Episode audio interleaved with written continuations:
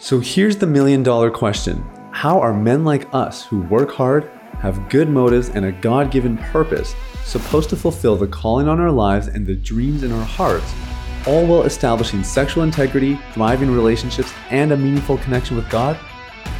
That is the question, and this podcast will give you the answers. My name is Sathiya Sam. Welcome to Unleash the Man Within.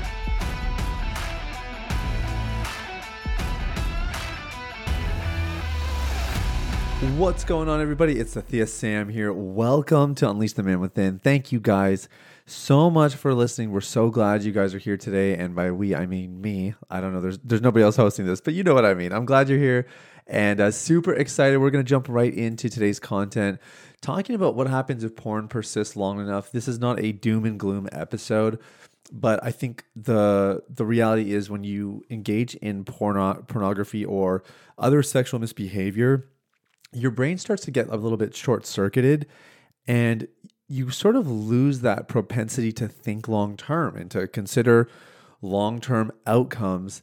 And as a result, that's that's why a lot of the clients that we work with, unfortunately, maybe not all of them, but a, a good chunk, they just they let this thing go way too long. You know they thought they'd do it on their own. They thought that somehow it would get better. They thought that they had it more under control than they really did. And then bam they're having an affair. Bam they get caught. The wife wants to leave. Bam they lose their job because they got caught watching it on the company laptop. Bam their church leader dismisses them. Bam you know whatever it is you can kind of fill in the blanks there uh, something really bad happens, and then it's like, oh my gosh, I didn't even realize what I was doing. So, this is for all of you proactive people out there, those of you that are a bit more preventative in your thinking, and you know that if you are quicker to act before a, a situation persists, that you could actually prevent long term consequences. So, if you are of that opinion or of that mindset, then I have some really solid input for you today Really quick, uh, I just want to ask very kindly if you'd be willing to leave a rating or review for this podcast. They help us so much uh, into into just getting the word out and letting people know that this podcast has valuable content. So uh, I'm not going to belabor this point, but I'll just say like those of you that have, we have over 75 ratings on Apple alone those ratings mean the world to me. Tons of you leaving comments, um, like Essential Recovery listening, Get Ready for Action, tremendous podcast. Guys, these mean the world to me personally. I love reading these, I take them to heart. But secondly, uh, this is going to signal to other people out there who need help, who are looking for valuable resources that they can find it here. And you just don't know whose life you might change in the process. So thank you in advance and kind ask over. Let's jump into it. So, I've already kind of given a bit of a, prequel here, but if you are struggling with a porn addiction or some sort of compulsive sexual misbehavior, let me give you uh, the probably the four most common places where these situations eventually end up. Number one, probably top of the list is paying for sex. And I I realize that sounds extreme. I realize that for most of you struggling, that probably feels like a, oh, I would never do that. Just so you know, that's what every single person who has ever paid for sex told themselves. I would never do that. Uh, when the idea came up, it felt far removed from them. Like I don't even know how I would do that. You know what I mean? Like it felt it felt so off in the distance. But all it took was a little bit pushing the boundaries there, a little bit furthering things here, and a couple inopportune moments, and bam, they're doing the thing they thought they would never do. The same way that you told yourself you would never watch porn past a certain age or at a certain stage of life, the same way that you told yourself you would quit one day, but then you didn't. Um, that's what the whole pain for sex thing is. We interviewed Benji Nolot, who is going to, um, he, oh no, did we release his episode? I'm just taking a look through. Um, no, I think his, his episode's a little bit later. Um, but anyways, we are going to release an episode with Benji. Um, and he, oh, sorry, it, it was last week. I, I, just totally glossed over it. Benji talked about how in their study, they spent five years studying people who basically spent their money at brothels and, you know, regularly bought sex and um, hired prostitutes. And he said that they came from different stages of life, different ages, young and poor, different places in the world, different socioeconomic status, different upbringings, different, you know, cultural value systems. But the one thing that all of these people had in common was they started watching internet pornography at a young age. So just let that one sink in for a minute. You know, I think sometimes we don't realize the gravity of what we're dealing with because porn has become so prevalent. It's almost like we've become a little bit apathetic about it when in reality it is a major, major issue that can have severe consequences if left untreated. The second thing we see is infidelity. And this is a very sad, sad reality of, of the subject.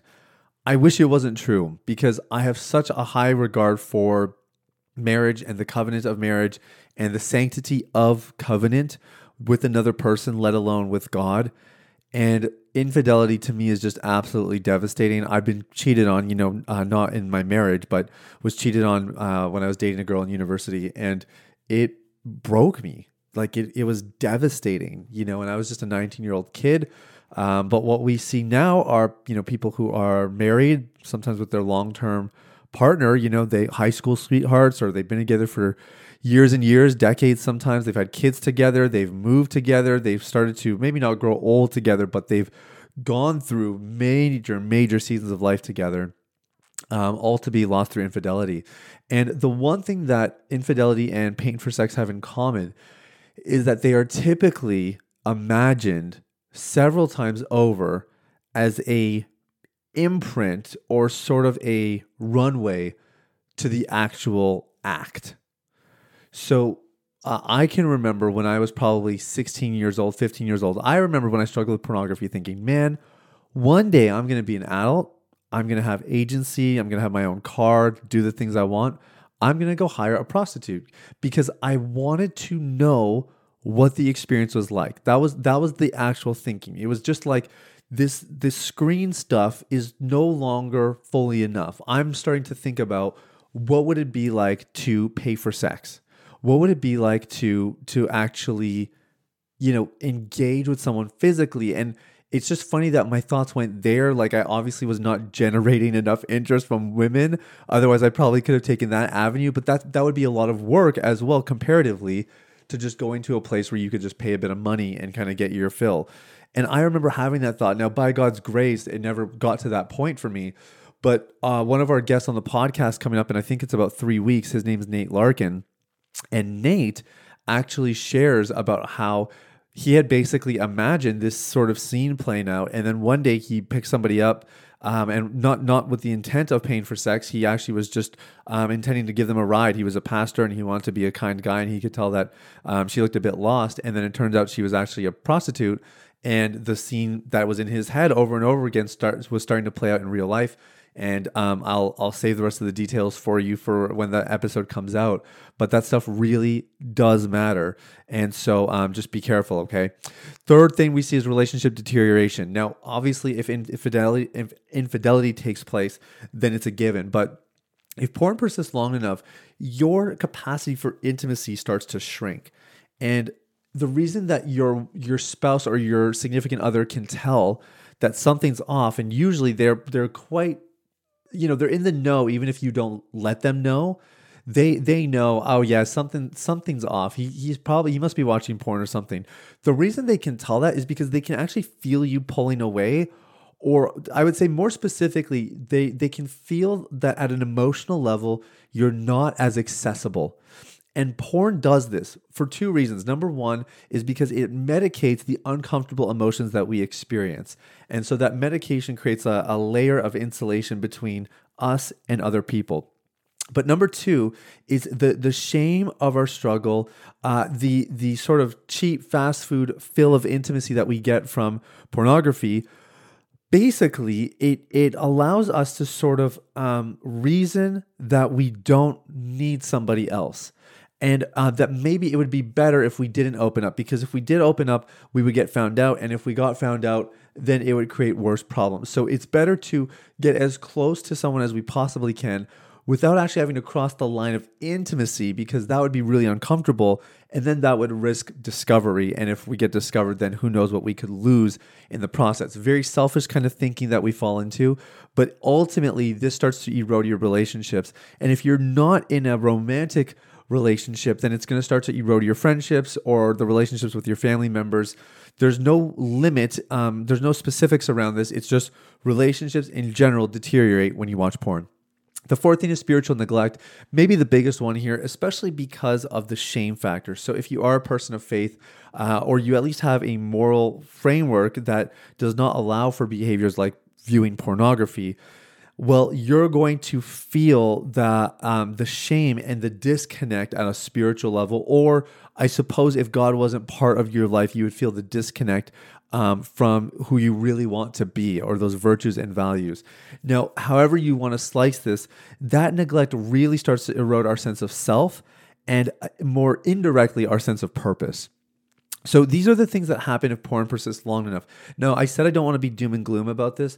Here's what I want to let you guys know, okay? Number 1 is I did need to paint a picture of what things look like cuz I want you guys to understand that you are playing you're not just playing with fire, you're playing with a, a flamethrower.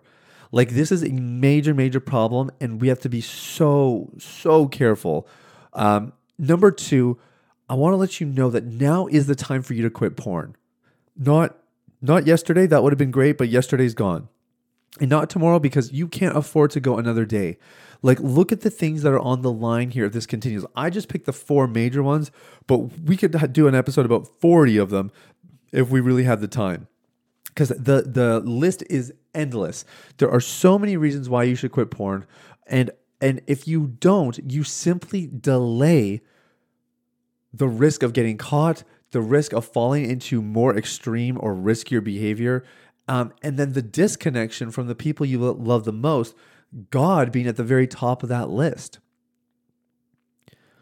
So this is this is your kick in the butt this is your sign. This is your like whatever. You know, I think it's crazy that people wait for a sign to like make decisions on this stuff. Like like we need a sign to eliminate sin from our lives. Like what kind of people are we? What kind of believers are we if if that is our mindset around tolerating sin in our personal lives? It's ridiculous. I mean, you don't need a sign. There's no such thing as the right time. There is the wrong time though.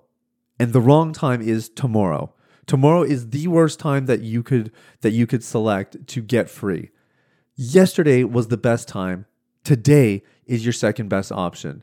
So I want to just encourage you guys. And what we're going to talk about, um, I think on Friday, is how to get started. Because maybe you're like, okay, Sathiya, I know you got your program. I know you're probably trying to pitch that. Like, I know, I know that you got your different things going on here, but I'm not ready for your program, or I'm not, you know, ready for whatever. I don't want anybody involved in this. Where can I get started? We're going to talk about that on Friday, so you can stay tuned for then. And um, and what we'll talk about in the next two days as well is really um, it'll be helpful for you in that arena.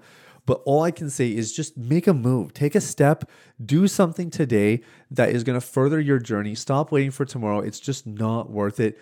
And if you are interested in what we're doing, um, then I have a free Facebook group.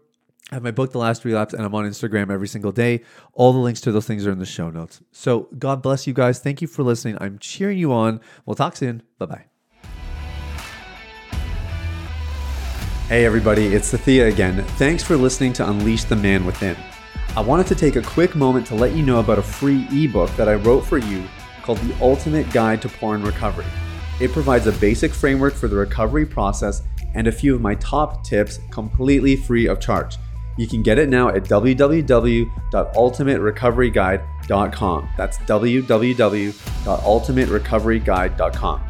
Now, if you've been impacted by the podcast and you want to show some support in less than 60 seconds, there are three ways you can do that.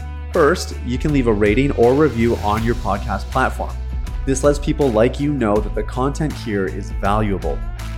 Secondly, you can share this episode with someone in your life that might benefit from the content. If you're passionate about helping other people experience freedom and success in their lives, this is one of the easiest ways to do that. And lastly, you can subscribe. I personally only listen to the podcast that I subscribe to. If you're seeking daily encouragement, guidance, and insight in your recovery journey, I highly recommend subscribing to Unleash the Man Within. Thanks for listening. I look forward to connecting with you very, very soon. The information, opinions, and recommendations presented in this podcast by Sathiya Sam and his guests are for general information only and should not be considered medical, clinical, or any other form of professional advice. Any reliance on the information provided is done at your own risk.